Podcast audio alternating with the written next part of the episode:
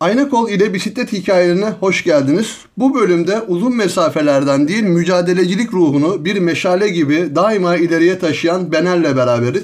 Bener hoş geldin. Hoş bulduk Aydın. Aslında şöyle demem lazımdı. Sana boyunla doğru orantılı olacak şekilde kocaman bir merhaba diyorum. Merhaba. Merhaba Aydın. Teşekkür ederim. Sağ ol. Güzel bir tanımlama oldu. Biliyorsun bazı sorularım oluyor. Hazır mısın? Hazırım tabii ki. Boyun 1.90. 1.90 maşallah benden 6 santim uzunsun. Kilo Kilo şu sıralar 85 civarında tutmaya çalışıyorum. korona günlerinde evde mahsur kalmışken yemeğe içmeye dikkat edecek şekilde trainersız kaldığını biliyorum. Ya trainer var aslında bir, bir ay çevirdim ancak ya olmuyor ya. Yani ben o şeyi alamıyorum. Bilmiyorum dışarıdaki şey hiçbir zaman vermiyor. Ağzı hiçbir zaman vermiyor. Böyle işte ne bileyim Berk sürüyor 12 saat falan filan. Ne bileyim o şey var sanırım Sinan diye bir arkadaşı en son görüyorum böyle 24 saatler falan böyle uğra- uğraşıyor falan.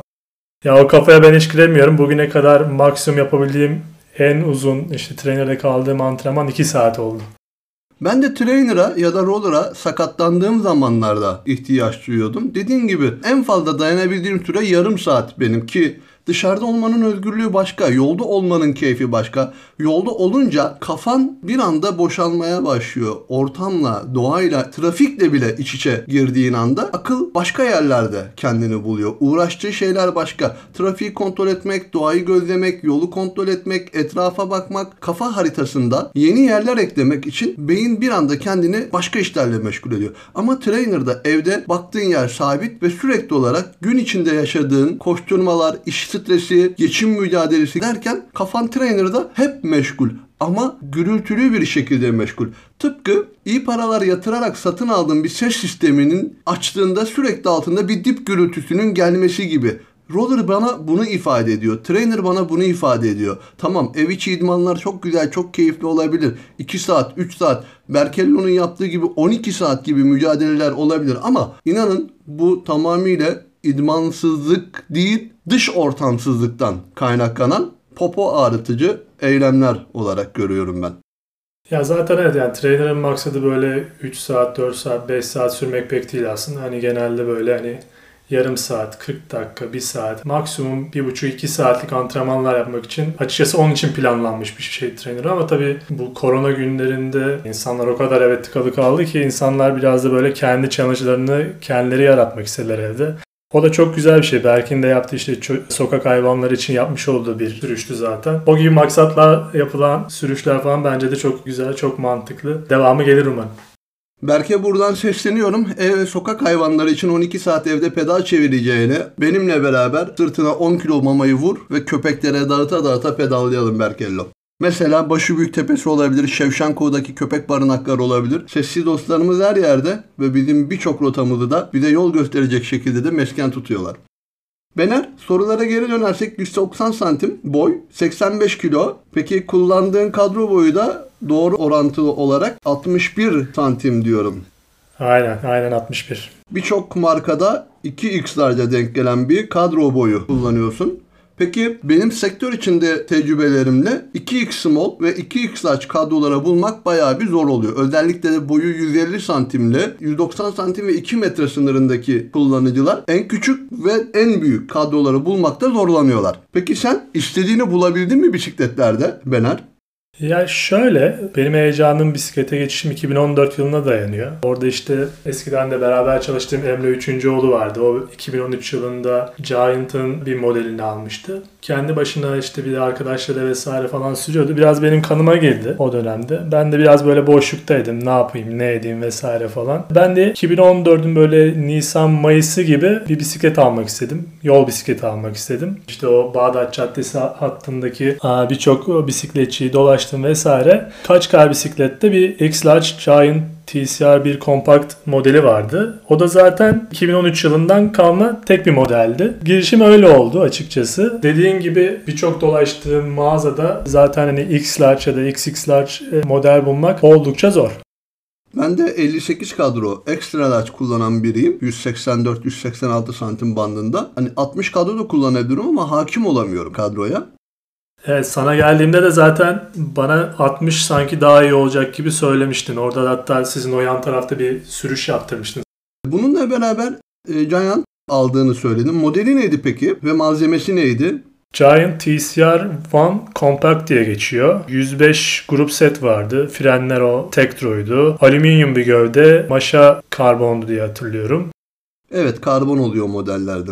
Aynen. Kompak olması tırmanış odaklı bir all-rounder yani bütün yollarda kullanabileceğin bir makine almışsın. Aslında isabetli bir tercih olmuş. Giant'ın TCR modeli genellikle başlangıç için iyi bir model. Alüminyum seviyesi gerçekten tatmin edecek şekilde. Aynı zamanda maşasının karbon olması da darbeleri emmeyi de kolaylaştıracak şekilde bir tasarıma sahip.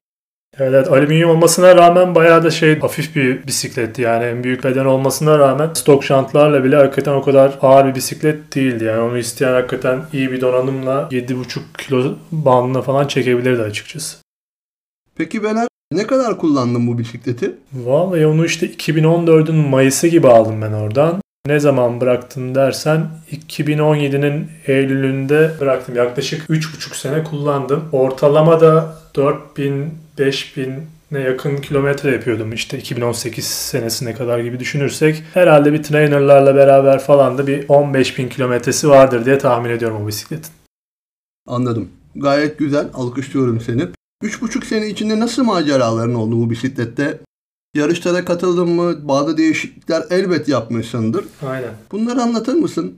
O dönem böyle dedim ya boşluktaydım vesaire falan ne yapalım ne edelim. Biraz işte bisikleti aldıktan sonra Emre ile beraber kendimiz takıldık. Daha sonradan işte dedik bu tek başımıza yapılacak şey değil. Biraz grup araştıralım. Kimlerle sürebiliriz? İşte o dönemde Kadıköy Wagon diye bir grup vardı sanırım. Sen sen daha iyi hatırlarsın o dönemleri. İşte onlarla beraber sürdük vesaire. Sonra işte senle tekrar bir şekilde yollarımız geçti. Senle sürdük falan filan. Öyle hep bir sürdükçe daha da hoşuma gitti. Daha sonra işte bunun yanına biraz neler ekleyebilirim falan filan dedim. İşte koşuyu biraz yanına ekledim. Daha sonradan koşu ekledikten sonra ya işte triatlon diye bir şey varmış vesaire falan. Hani Ironman organizasyonları falan böyle o dönemde bir curcuna oluştu hatırlarsın sen de. Aslında bunlar çok tehlikeli sular. Triatlon suları falan. Genellikle hep böyle oluyor. Aslında yol alma şekli şu. İnsanlar koşmaya başlıyorlar. Çünkü koşu gerçekten düşük maliyetli bir spor. Evet. Koşu ayakkabısı ve kıyafet. Aynen. Seni hiçbir şey engellemeyecek yer çekimi dışında. Koşuyorum. Bisikletlileri görüyorum. Aa bisiklet denen bir disiplin varmış. Bisiklet alıyorsun. E yüzmeyi de biliyorum. Neden triatlon yapmayayım? Ya yüzmeyi de bu arada yani bilmiyordum açıkçası. Hani havuza ilk gittiğimde hatırlıyorum ilk 50 metreyi böyle bitirene kadar hani şey geçmemişti. O dakikalar geçmemişti ve 50 metrenin sonunda böyle ölüyorum falan gibi hissetmiştim. Yani aslında sıfırdan öğrendim bile diyebilirim yani sana. Çok hani kolay bir macera olmadı benim için ama hani bir şekilde hani başladıktan sonra bu işi bitiriyorsun. Yani insanoğlu enteresan bir mekanizma. Bir şekilde şey yapıyor. Kendini adapte ediyor yani en zor şartlara. Öyle öyle işte sprint mesafelerle başladım triatlona. Daha sonra işte orta mesafe, işte Gloria, Gloria Antalya'da yapılan bu 70.3 organizasyonunda iki kere yer aldım. Çok güzel. Vesaire böyle bir işte şeyim oluştu. Bisikletle beraber işte yüzme, koşuyu da katarak böyle bir triatlona giriş yaptım. Peki bu mücadeleler seni tatmin etti mi? Ya tabii etti. İşte yani zaten 9-6, 5, 8-5 çalışanların biliyorsun hep böyle bir şey oluyor. Bir açlığı oluyor yani. Ya zaten böyle kurumsal hayat hiçbirimizin aslında çok böyle bayılarak çalıştığı vesaire bir ortam değil biliyorsun. İnsanlar bir kaçış arıyor. Yani benimki de öyle bir kaçış aramaydı açıkçası. E tabi bu hoşuma gitti hep böyle sürekli bir kendinizi geliştiriyor, kendini geliştirdiğini görmek vesaire. Sonunda işte bir şeyi başardığını hissetmek. Bunlar tabi şey insanı tatmin eden şeyler. Kesinlikle şey yaptı. Şimdi bunları söyleyince ben de seninle hemen hemen aynı yollardan geçtim. Ben de bilmeyenler için söylüyorum. 2007 yılından 2013 yılına kadar bankada çalışıyordum. Yoğun bir şekilde çalışıyorsun. Hedef baskıları, müşteri ilişkileri, Sahada çalışıyorsun, müşterilerle ziyaretler yapıyorsun. Akabinde bu ziyaretleri verimli hale getirmek için toplantılar ayarlıyorsun. Satışı kapatmaya çalışıyorsun. Kapattığın satışların listesini tutup raporluyorsun falan ve yukarıdan aşağıya, aşağıdan yukarıya sürekli bir trafik var. Yukarıdan aşağıya hedef, aşağıdan yukarı gerçekleştirme, en yukarıdan aşağıya da baskılar kuruluyor sürekli olarak. Yani tamamıyla şu Covid-19 günlerindeki hamsterlaşma süreci bankada da yaşanmaktaydı. E tabi bir yerden sonra yoruluyorsun. Bunun öncesinde bisiklet hayatım benim lisede başladı. Üniversitede şiddetlendi. Ama bankaya başladığım anda bir anda bıçak gibi kesildi. Vakit ayıramadım. Kendimi o vakitsizliğin içinde sürekli olarak kredi kartı ekstremi şişirecek satın almalarla tatmin etmeye başladım. Boşlukları bu şekilde doldurmaya başladım. Ama bir amaçsızlık değil de bir tatminsizlik vardı içimde. Bir amacım yoktu çünkü. Kitap alıyorum. Bu bir hastalığa dönüşüyor. Okuyorum, okuyamadıklarım köşede kitaplığımı süslüyor. Bir yerlere gidiyorum, keyfine varamıyorum. Çünkü ertesi gün stresi içimde kalıyor.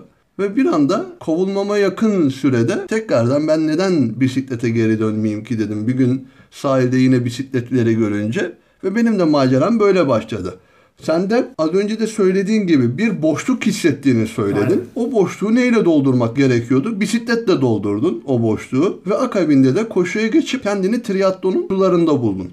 Evet ya işte bütün arkadaş çevresi falan da etkiliyor işte o, o dönemde işte Emre ile böyle konuşuyorduk vesaire falan. O da işte böyle daha sonradan denedi triatlonu falan. Hep böyle birbirimizi çektik açıkçası.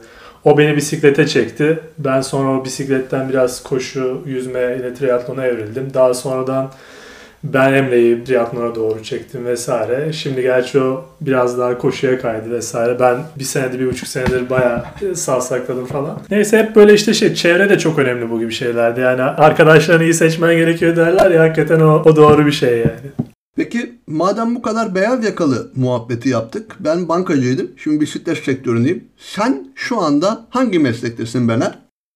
Ben sigorta sektöründeyim. Uluslararası bir sigorta brokeri firmasında çalışıyorum. Aktüer dengenin anormal derecede bozuk olduğu bir ülkede bir sigorta firması emekçisi. Doğru diyorsun aynen. Girdik bir şekilde işte devam ediyoruz. Giant TCR ile güzel bir şekilde maceraların olmuş. Iron Man özellikle de. Genellikle insanlar Iron Man sularına girdiklerinde kendilerini geliştirmekten ziyade ekipman geliştirmesine, Evet. ekipman geliştirmesi demiyorum özür dilerim. Ekipman yenileyerek açıkları kapatma yoluna gidiyorlar. Sen Iron Man'leri Giant'la yaptın diye hatırlıyorum. Giant'ta ne gibi değişiklikler yaptın? Mesela ilk yani sprint mesafe yarışlarını koştuktan sonra sana yetersiz gelen bazı şeyler hissettin mi bisiklette? Yani o, açıkçası bir illüzyon Aydın yani sen de biliyorsun bunu. Yani evet maalesef şey oluyor böyle triatlon ya da işte Ironman yapacaksan illa time trial bir bisikletin olması gerekir vesaire gibi hani bir algı var ama açıkçası hani işin gerçeği yani iki tekerli bir bisikletin üzerinde bu dağ bisikleti de olabilir. Açıkçası kimse sana niye dağ bisikletiyle geldin buraya yakışmıyorsun vesaire gibi şey söylemiyor. Kurallarda açıkçası öyle bir şey yazmıyor. Dolayısıyla açıkçası evet tabii ki ağırlık vesaire aerodinamizm bunlar tabii ki bir bilimsel kanıtlanmış şeyler. Bunları silemeyiz ancak hani bir şekilde Giant TCR'la da hani Ironman yapılıyor mu? Yapılıyor. Ben açıkçası o dönemde aerobar da kullanmadım. Katıldığım yarışlarda yol bisikletiyle bütün parkurları tamamladım. Dediğin çok doğru Bener. Doğru yere parmak bastın. Önemli dal bisiklet. Çünkü yürümede suyla mücadele edersin. Hava durumunu bilemezsin. Suyu kontrol edemezsin orada. Su içindeki hareketlerini ama bisiklette bisiklet bir mekanizma sana yardımcı oluyor ve bu mekanizmayı iyileştirmen gayet normal. Ama biz genellikle hepimiz kendimizi profesyonel sporcu sayarak daima en pahalısını ve en iyisinin de en iyisini alarak odak noktamızdan şaşkınlık içinde ayrılıyoruz. Uzaklaşıyoruz. Çünkü marjinal kazanımlar değil, marjinal faydaya doğru yol alıyoruz. Çünkü artık o bir süre sonra bile faydasızlık getiriyor. Kesinlikle katılıyorum sana. Ben de ilk Antalya'da yapılan yarıştan önce ne yaptım? Jantları değiştirdim. Üzerinde stok gelen jantı kampanyalı Zonda'yla değişmiştik. O dönemde senden de destek aldığımı hatırlıyorum. Ya yaptığım tek değişiklik bisiklette olmuştu. Bir de işte lastiklerini değiştirmiştim o dönem. Çünkü bir iki ay önce üst üste böyle dört kere falan patlayan bir lastik deneyimim olmuştu. Stok gelen jantlarla. Dedim yani yarışa katılacaksam sanırım bu bir işaret. Çok daha zaman kaldı. Bir iki ay kalmıştı. Jantla lastiği değiştirdim. Öyle bir değişiklik yaptığımı hatırlıyorum. Ironman Gloria Expo yani fuar alanında bisikletleri görünce neler hissettin? Ya çünkü devasa bisikletler görüyorsun. Böyle roket gibi bisikletler karşına çıkıyor. Evet doğru tabii o, o sene şey de vardı yurt dışından da yine yarışanlar falan vardı. Evet yani gelen hani 10 bisikletin 5'i time trial bisiklet işte gayet böyle disk jantlar vesaire falan onlar böyle janjanlı makineler var. Ama zaten hani oradaki amacım benim hani yaş grubunda dereceye girmek vesaire gibi değil. Orada hani sadece şey oradaki mücadele o challenge beni orada hani aktif tutan şey. Ben onun için gelmiştim. Ya açıkçası güzel bisiklet görmek hoşuma gidiyor yani o konuda bir şeyim yok. Niye bende yok diye bir tutum sergilemiyorum tabii ki. Gayet güzel bisikletler var. Ama bu iş hani şeyde bitiyor, antrenmanda bitiyor açıkçası. Yani sizde en iyi bisiklet olsun. Hani bacak yoksa, e, o kapasite yoksa açıkçası maalesef olmuyor. Bu da bir gerçek. Çok doğru dedin. Mücadele ruhu çok önemli burada. Ancak mücadele ruhunu içimizde hissetsek de bunu devam ettirmek için yola, suya, ayaklara, beyne aktarmak için maddiyat da gerekiyor. Ama bu maddiyatı doğru şekilde kullanmak lazım. Yani kaynaklarımızı verimli ve optimum bir şekilde kullanmamız lazım ki akabinde yolda olmanın duygusuyla mücadele ruhunu da birleştirelim. Eylül 2017'de Giant'a veda ettiğini söyledin. Karşına nasıl bir güzellik çıktı bu süreçte?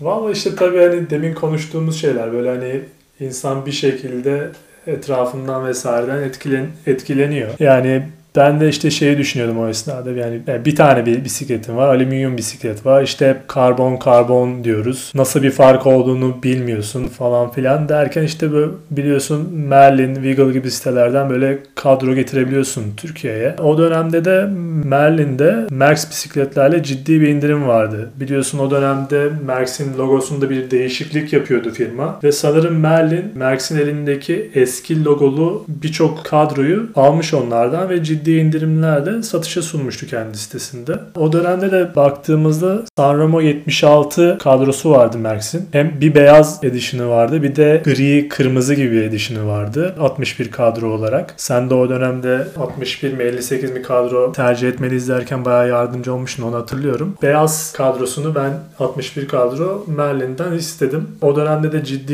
%55-60'lar civarında bir indirim vardı o kadroda. Ve tabii ki hani Euro da o dönemde sanırım 4 ya da 4.2 TL civarındaydı. Öyle bir alım gerçekleştirmiştik yani.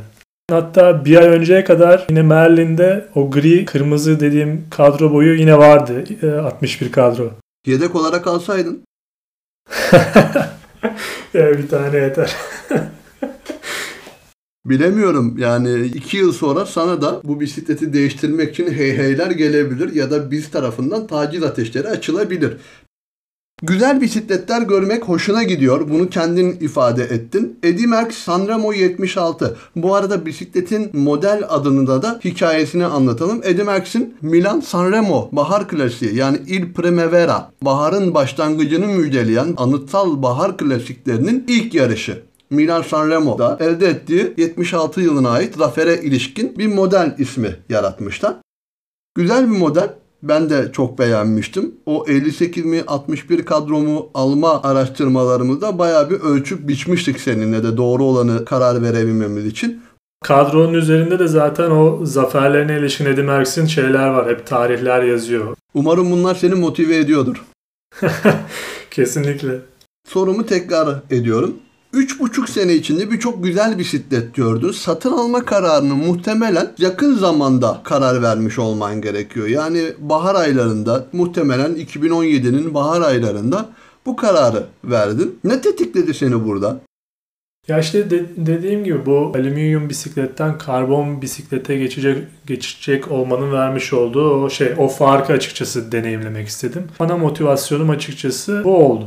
Motivasyonun buydu. Karbonun alüminyuma göre avantajlarını hissetmek istedin. Peki böyle bir şeyi gözlemleyebildin mi? Ya açıkçası işte orada şöyle bir şey var. Gerçekten aynı antrenman düzeyinde ben hiçbir zaman olmadım. Yani Giant'ı kullanırken ki antrenman durumum Merx'i kullanmış olduğumdaki antrenman düzeyimden çok daha iyi olduğu için hani ben ikisini tam olarak kıyaslıyorum ama tabii Şöyle bir şey söyleyebilirim. Düz yolda mesela Merckx'in hızlanması vesairesinde bir atikliğinde bir fark görüyorum açıkçası. Ama onun dışında mesela bunun tırmanmaya olan katkısında ne gördün dersen o konuda açıkçası çok emin değilim. Çünkü dediğim gibi ben Giant'tayken daha fazla bisiklete biniyordum. Daha fazla tırmanıyordum. O zaman hakikaten aynı antrenman düzeyim şimdi Eddie Merckx olsa belki daha farklı şeyler söyleyebilirim. Peki seni bu antrenmansızlığa neler itti?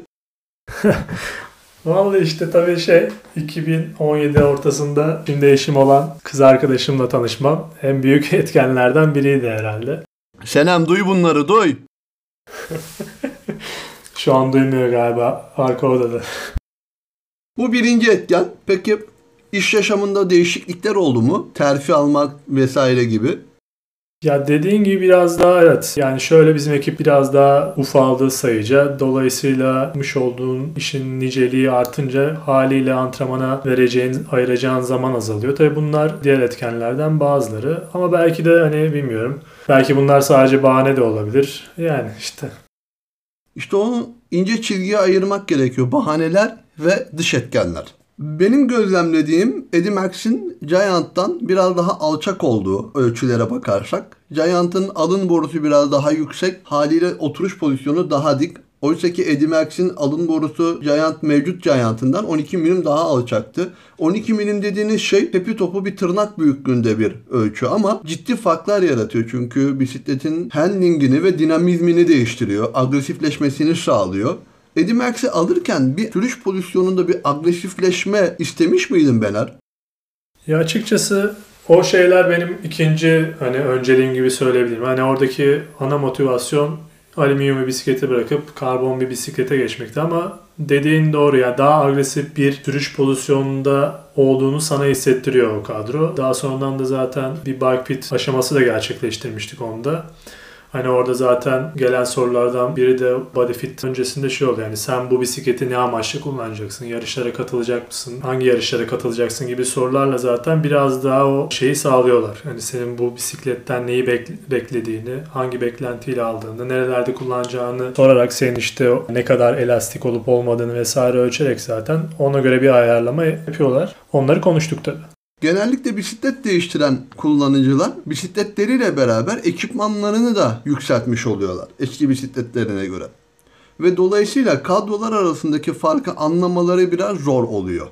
Bu güzel bir nokta. Agresiflikten dem vurman açıkçası. Şunu da düşünebilirdik bu sözlerden evvel. Eddie Merckx'i gayet iyi bir fiyat aldın. Fiyat odaklı da davranmış olabilirdin. Fiyat odaklı davranmak genellikle tüketicilerin ya da kullanıcıların büyük hatalarından biri.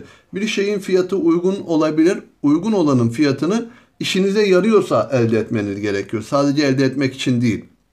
Çünkü iyi bir fiyata kötü bir kadro alabilirsiniz. Üzerindeki donanımlar çok çok daha iyi olduğu halde. Bunu sıklıkla görüyoruz. Yoksa bir bisikletin üzerindeki donanımın çok çok iyi olması o bisikletin kadrosunu gölgeleyebiliyor. Eddie Merckx'i biz sıfırdan yarattık. Kadro olarak aldık. Giant'tan daha farklı malzemeler kullandık çünkü üzerinde. Yine aynı 11 vites sisteminde kalacak şekilde Shimano 105 5800 yerine Shimano Ultegra 6800. Arada sadece 1000 birim fark etse de hafiflik ve bazı sürtünme katsayılarının azalması seni nasıl etkiledi? Yani evet dediğin doğru. Giant'ta full 105 değildi sanırım zaten. Özellikle mesela fren frenlerin tekrar olduğunu hatırlıyorum. Burada kadroyu alırken Ultegra grup setlerinde de yine Merlin'de ciddi bir indirim vardı. Pedal olsun işte grup set olsun ciddi bir indirim vardı. E zaten hani diğerinden tamamen vazgeçtiğim için, Giant'tan tamamen vazgeçtiğim için yani olduğu gibi satacağım için onu grup seti de almak gerekiyordu. Pedal da almak gerekiyordu. Yani ikisini orada beraber aldık. Ultegra'nın tabi vites geçişlerinde özellikle o şeyi hissediyorsun. O farkı hissediyorsun. Çok daha akışkan, frenlerde daha stabil olduğunu daha ilk sürüşte ben hissetmiştim açıkçası. Bilmiyorum belki 2013'ten kalma bir 105 serisi o. Bu aldığımız 2017'nin sonunda aldığımız bir Ultegra grup setti. Ciddi anlamda vites değişiminde, frenlemede fark olduğunu hissetmiştim açıkçası ben. Yani kadroda hissetmediğim farkı grup sette hissettiğimi söyleyebilirim sana ben. O çok belirleyici bir fark ediş oluyor zaten. Bir karbon jant aldığını biliyorum. Frenlemeden kastettiğin şey karbon jantta nasıl bir frenleme hissiyatı yakaladın? Şöyle karbon jantı da 2018'in sonuna doğru aldık. Yani yaklaşık bir buçuk sene ben Merx'i kampanyalı Zonda jantlarla kullandım. Biraz işte ne bileyim orada estetik görünüm, biraz ağırlıktan tasarruf etmek amacıyla Wiggle'ın kendi üretimi olan bu Prime jantlara geçiş yaptım orada 50 milimlik. Karbon janttaki frenleme ile ilgili konuşmadım açıkçası ben biraz önce. Yani alüminyum jant üzerindeki frenleme hakkında konuştum.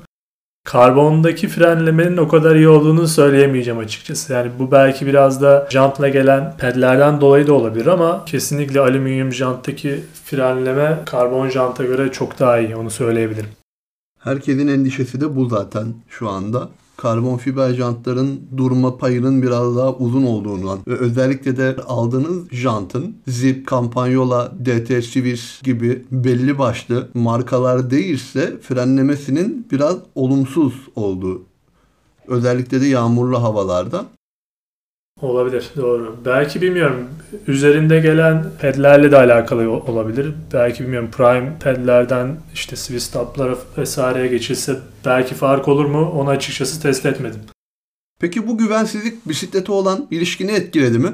Yani açıkçası çok değil. Hani bugüne kadar benim çok büyük bir kazam olmadığı için ben hala biraz hani o konuda şey agresif kullanabiliyorum ama bilmiyorum. Belki şimdi evlendikten sonra o kadar sürmediğim için belki evlendikten sonra değişmiş olabilir açıkçası biraz. Onu bir test etmem lazım. Yani eskiden biraz gözü kapatıp o inişlerde falan şey yapıyordum. Kadronun üzerine yatıyordum, ediyordum. Böyle bir Evet.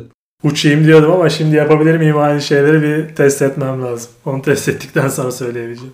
Aynı soruyu McCavendish'e de söylemişlerdi. Evlendikten sonra ve çocuğu olduktan sonra sprintlerde artık agresif göremiyoruz sizi. Evlenip çoluk çocuğa karışmanız bunda etkiledi mi diyerekten. Evet galiba evet doğru olabilir ya. Yani kay- kaybedeceğin şeyler var herhalde. Onu biraz daha düşünüyorsun. Eskiden biraz daha böyle nasıl diyeyim. Hani yarın yokmuş gibi yaşayabiliyorsun belki ama bazı şeyler değiştirebiliyor evet. Benim de amaç bütünlüğüm bisiklet sürdüğüm zaman bütün yolların beni sevdiklerime kavuşturması. Tek amacım bu aslında. Neticede bisiklete bindiğiniz zaman özgür olduğunuzu hissediyorsunuz. Rüzgar saçlarınızı okşasa da, teninize değse de aklınızdaki tek meşgale o yolun sizi sağ salim sevdiklerinize kavuşturması oluyor tamamıyla. Birlikte sürdüğümüzde de işten eve, evden işe gidip geldiğimde de her zaman aklımdaki tek düşünce bu oluyor benim için açıkçası. Kesinlikle. Bener, kilit soruyu sormak istiyorum sana. Sor abi. Özet vererek. Shimano 105 grup setli Giant özür dilerim. Böyle olmaması lazım. Böyle dediğim zaman grup setlerin bisikletlerin önüne geçmiş olduğunu görüyoruz. Böyle bir şey yok. Bir bisikletteki ana unsur kadro, akabinde temas noktası elemanları nedir bunlar? Gidon, sele, sele borusu ve body geometri fit bütünleşmesi. Akabinde de grup set ve jantlar geliyor. Giant TCR alüminyum kompakt ile Edimax Sanremo 76'yı kullandın. Şu anda da Sanremo ile bisiklet hikayelerine devam ediyorsun. İki bisikletteki maceralarını göz önüne alarak hangisinin virajlarda istekli olduğunu söyleyebilirsin? Güzel soru. Vallahi ikisi de aynı herhalde ya. Orada bir değişik yok bilmiyorum. Hani böyle bir şey söylemekte ne kadar mantıklı olur bilemedim açıkçası. Yani şöyle yani ikisiyle de yarıştım ben. Hani bu dediğin gibi yani viraj performansı birçok şeye bağlı. Hani senin viraja nasıl girdiğinle de alakalı, virajı nasıl alman gerektiğini biliyor musun onunla da alakalı bir şey. Açıkçası burada sadece kadroya yüklenmek vesaire çok doğru bir şey değil. Ben açıkçası ciddi bir fark görmedim ikisi arasında da. İsteksiz diyorsun. İkisi de aynı istekte bence. Sen ne kadar o virajı iyi almak istiyorsun onunla alakalı. Bence bu biraz hani handlingle alakalı bir şey. Kadroyla alakalı bir şey olduğunu düşünmüyorum. Güzel bir cevap oldu. Ters köşe bir cevap oldu. Trollediğin için de teşekkür ederim ben aynı zamanda. Birçok şey konuştuk. Yaklaşık 40 dakikayı aşkın bir süreden beri konuşuyoruz. Bir özet geçmek istiyorum. Hı hı. Tıpkı TRT'nin ara müzikleri gibi ya da rakı sofralarının ara çayı gibi. Bir beyaz yakalı olarak hissettiğin boşluğu arkadaş çevrenin de verdiği gazla bisikletle tamamladın ve akabinde farklı arkadaşlarla tanışıp sosyal çevreni genişlettirerek koşuyla tanıştın.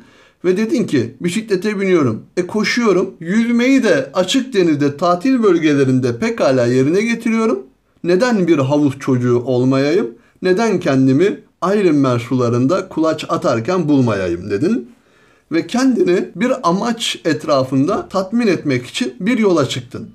Mücadele ruhunu destekleyecek şekilde akabinde de bisikletini aldın. Bisikletini alıp 3,5 yıl kullandın ve Ironman fuar alanlarında güzel cici bisiklet görerek yolda tek başına sürdüğünde yanından vızır vızır geçen karbon jant bisikletlere, karbon jantları görerek bir satın alma tutum ve davranışını değiştirerek arayışa girdin ve arayışını da Edimax Sanremo 76 bisikletiyle sonlandırdın.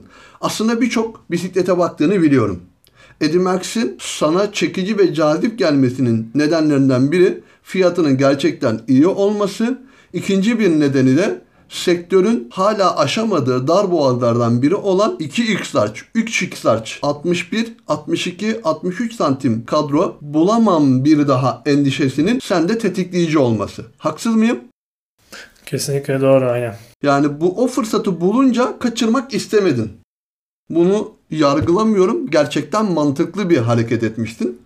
Çünkü bir daha böyle bir fırsat karşına çıkmayacak. Belki iki gün sonra aynı bisikleti farklı bir fiyatla bulacaktın ve yine almak zorunda hissedecektin kendini. Çünkü o açlığını dindiremedin. Ya o dönem yanlış hatırlamıyorsam evet yani 500-550 euro bandında bir kadroydu ki hani o seviyede bir karbon bisiklet için gayet, gayet rekabetçi bir fiyattı diyebilirim.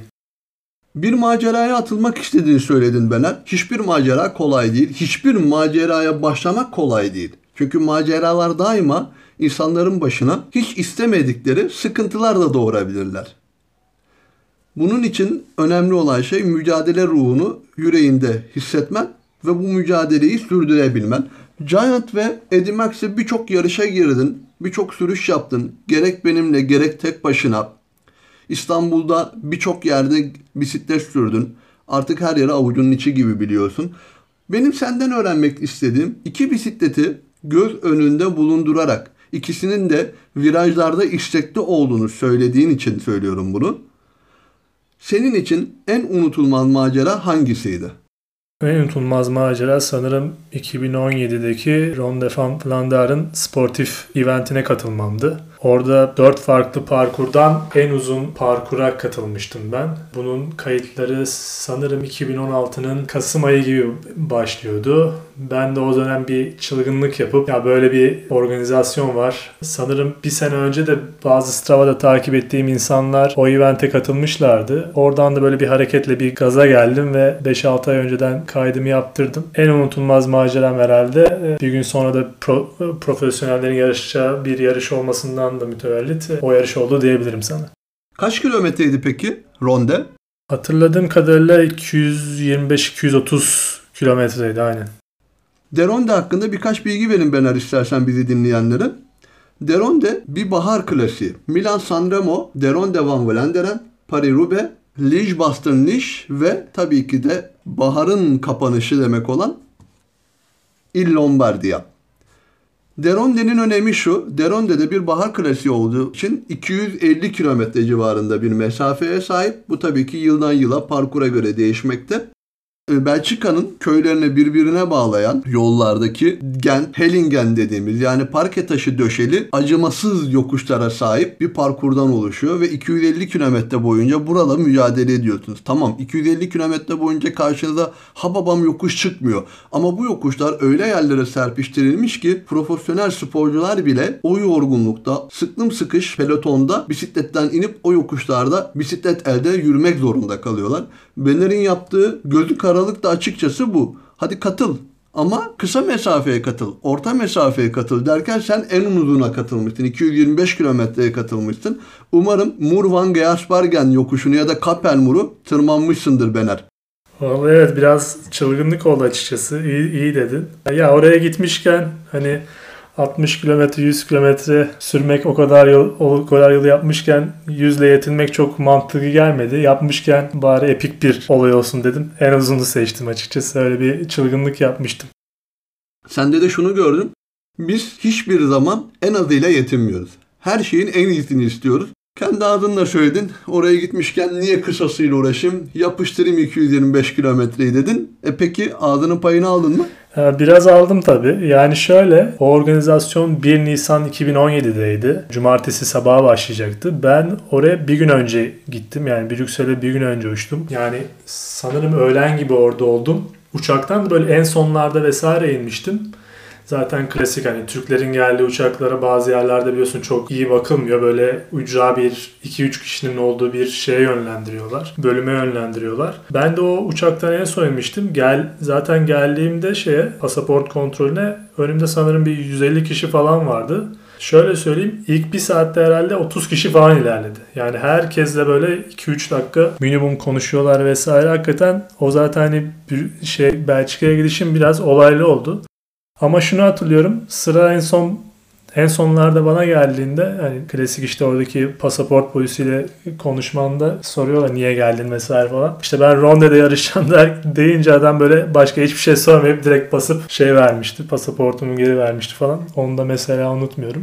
Keşke en önce gitseymişsin. Sürecini hızlandırmış olurdun ve pasaport kuyruğunda yorulmak, beklemek, Kesin o zamanı yönetememek, zamanın gittikçe azaldığını görmek ki bu senin aynı zamanda dinlenme süreni de azaltıyor. Test sürüşü yapma süreni de azaltıyor. Bu endişeleri yaşamamış olurdun. Kesinlikle şöyle zaten bir de yarış Antwerp'te başladığı için o sene bir de zaten hani Brüksel'den bir de Antwerp'e oradan geçiş yapacaktım. Yani trenle bir aktarma yapacaktım. Yani normalde ben hedeflediğim ya Antwerp'e gideceğim saatten böyle 3-4 saat sonra falan gidebildim. Ertesi gün sabah da yarış vesaire olacağı için ya bisikleti kur, et, işte lastikleri şişir falan filan derken işte kayıt masasına uğra falan derken e işte bir yandan yemek yemen gerekiyor yarın efor sarf edeceksin falan. Hakikaten o gün böyle bir kaos olmuştu. Zaten o heyecanla falan da sanırım böyle 3-4 saat falan uyuyabilmiştim. Sabahın böyle 6'sında falan zaten 6 ya da 6.30'da falan galiba yarış başlıyordu falan derken baya böyle e, sert bir giriş yaptım. Sabah da zaten ilk bir saatte böyle sağanak bir yağmurla başladı o gün. O gün zaten hani e, epik bir gün olacağını sinyallerini sabahtan almıştık yani. Çok iyi hatırlıyorum. Sizin yarışınızın olduğu gün sağanak yağmur varken ertesi gün çiçek gibi bir hava vardı. Philip Gilbert'in zafere uzandığı gün. Sizin talihsizliğiniz oldu. Aslında tamamıyla talihsiz bir yarış deneyimi olmuş senin için. Pasaporttan geç çıkmışsın, havaalanından geç çıkmışsın, uzun bir aktarma yapıp yorgun argın otele varmışsın. Akabinde yemek mi yiyeyim, kayıt mı olayım, bisikletimi toplayayım derken hiçbir şeye zamanın kalmamış ve zaten kendin de ifade ettin. Uyku da tutmamış heyecandan derken ertesi gün deneyimsizlik tecrübesiyle start almışsın. Evet biraz biraz şanssız bir giriş oldu açıkçası ama hani sonuçta oraya bir bu, zaten şey diye geçiyor yani sportif diye geçiyor. Yani açıkçası şey tutulmuyor. Kim kaçıncı oldu vesaire gibi şeyler tutulmadığı için hani buraya gelen insanlar zaten açıkçası bir gün önce işte profesyonellerin yarıştığı etapları geçip ertesi günde prof, profesyonellerin yarışını bir şekilde oradaki barlardan ya da işte bazı berklerin yanın, yanında işte biralarını yudumlarken izlemeyi tercih ediyorlar açıkçası. O anlamda evet biraz Sen nerede izledin yarışı? ben Antwerp'te bir pub'da izledim Belçikalılarla beraber. Nasıl bir ortam vardı? Philip Gilbert kazandı gerçi yarışın. Greg Van Avermaet'in önünde. Aynen. O da bir Belçikalı. Ya zaten orası şey gibiydi yani bir e, o gün çıkan gazetenin sanırım 32 sayfalık bir ronde eki vardı. Yani böyle Müthiş. yaklaşık sanırım 16-17 tane berk geçiyorlardı. Her berk için işte örnek veriyorum Mur işte 1.2 kilometre. İlk işte ilk 400 metresi biraz hafif %5 eğim. İşte sonra bir anda %12-13'lere çıkıyor falan. Bütün o grafikler, eğim grafiklerinin falan olduğu böyle bir ek vardı. Zaten hani bir de yarış böyle Belçikalıların böyle Fanamermat'la işte şey Philip Gilbert'in böyle üstünlüğüyle falan devam edince böyle tam bir milli maç havasında zaten böyle biralar bir yandan geliyor. İşte her tarafta şeyler kurulmuş düşün. Büyük ekranlar e, kurulmuş düşün. Herkes böyle hep bir ağızdan işte bir Fanamermatçılar bağırıyor, bir Gilbertçiler bağırıyor vesaire falan derken böyle biz şeylerle, şarkılarla, türkülerle eğlenerek güzel bir gün geçirmiştik yani hatırlıyorum. Müthiş, müthiş bir ortam. Senin için de çok farklı bir deneyim olmuştur açıkçası. Aynen yani sırf sırf o deneyim için yani gitmek gerekir yani. Hani bir tane yarışa katılayım vesaire diyorsa bir e, arkadaşımız hani Ronde'yi tercih edilir. Yani diğerleri de çok güzeldir muhtemelen. Paris-Roubaix'in de sportif eventi oluyor. Liège-Bastogne Liège'in de oluyor ama bu hakikaten farklı bir deneyim bence. Benim de en çok bar klasikleri içinde sevdiğim yarışlardan biri Deron Van Vlaanderen. Çünkü çok mücadeleci. Hem düzlükler var hem ıssız ovalar var. Tarlaların arasından geçiliyor. Tarlalardan köyleri birbirine bağlayan o insafsız yokuşlar var. Evet. Her şey bir arada. Evet gel dediğin gibi hakikaten belki oraların köy yollarından vesaire falan geçiyorsun.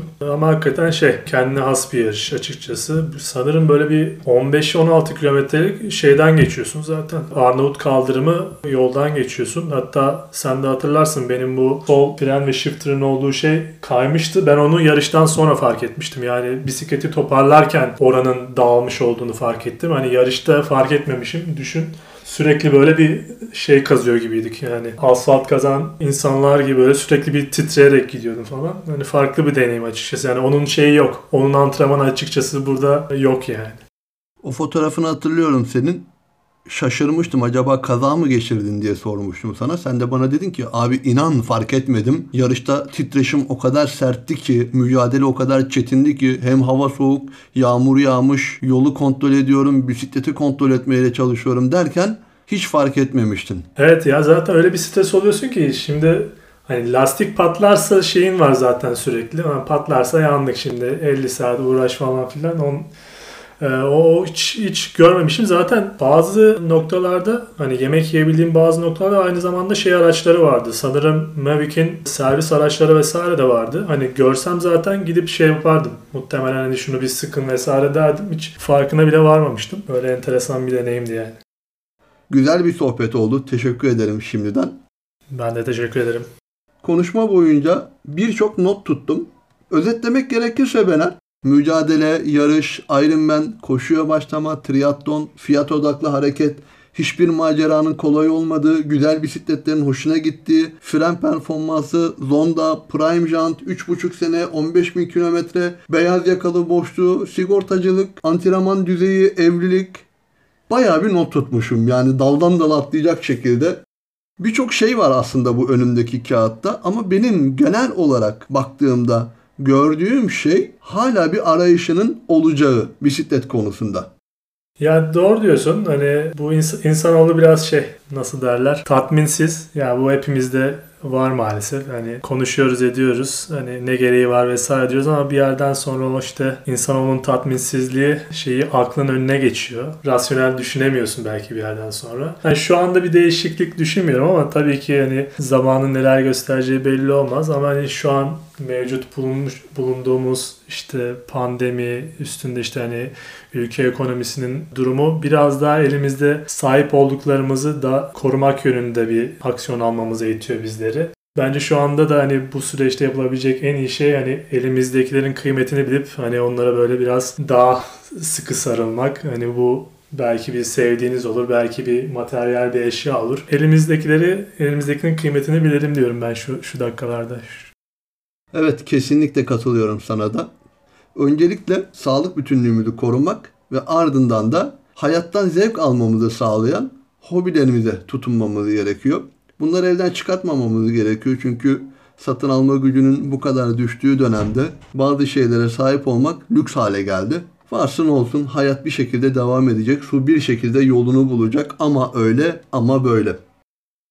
Seninle konuştuğum şu dakikaya kadar aklımda kalan en güzel sözcük hiçbir maceranın kolay olmadığıydı ve mücadele ruhunun daima içinde olduğuydu Bener. Çok teşekkür ediyorum. Umarım keyif almışsındır. Ben gerçekten keyif aldım konuşurken. Ben de çok keyif aldım. İyi ki seni tanımışım. Ben de. Çok teşekkür ediyorum sana tekrar. Rica ederim Bener. Son olarak bir şey daha sormak istiyorum Bener. Kapatmadan evvel. Bir kapanış daha yaparız. Hiç sorun değil. İstanbul'da pedallamaktan zevk aldığın yer neresi? Bu sanki öyle biraz şey tuzak sorusu gibi hissettim. Biraz düşüneyim cevap vermeden önce. Şöyle eskiden e, Anadolu yakasında özellikle seninle beraber sürerken hani o İstanbul bitip Gebze, Kocaeli tarafına geçtiğimiz yollar güzeldi. Ancak Avrupa yakasında da bu Belgrad Ormanı çevresindeki yollar, Rumeli Feneri'ne uzanan yolu çok beğeniyorum açıkçası.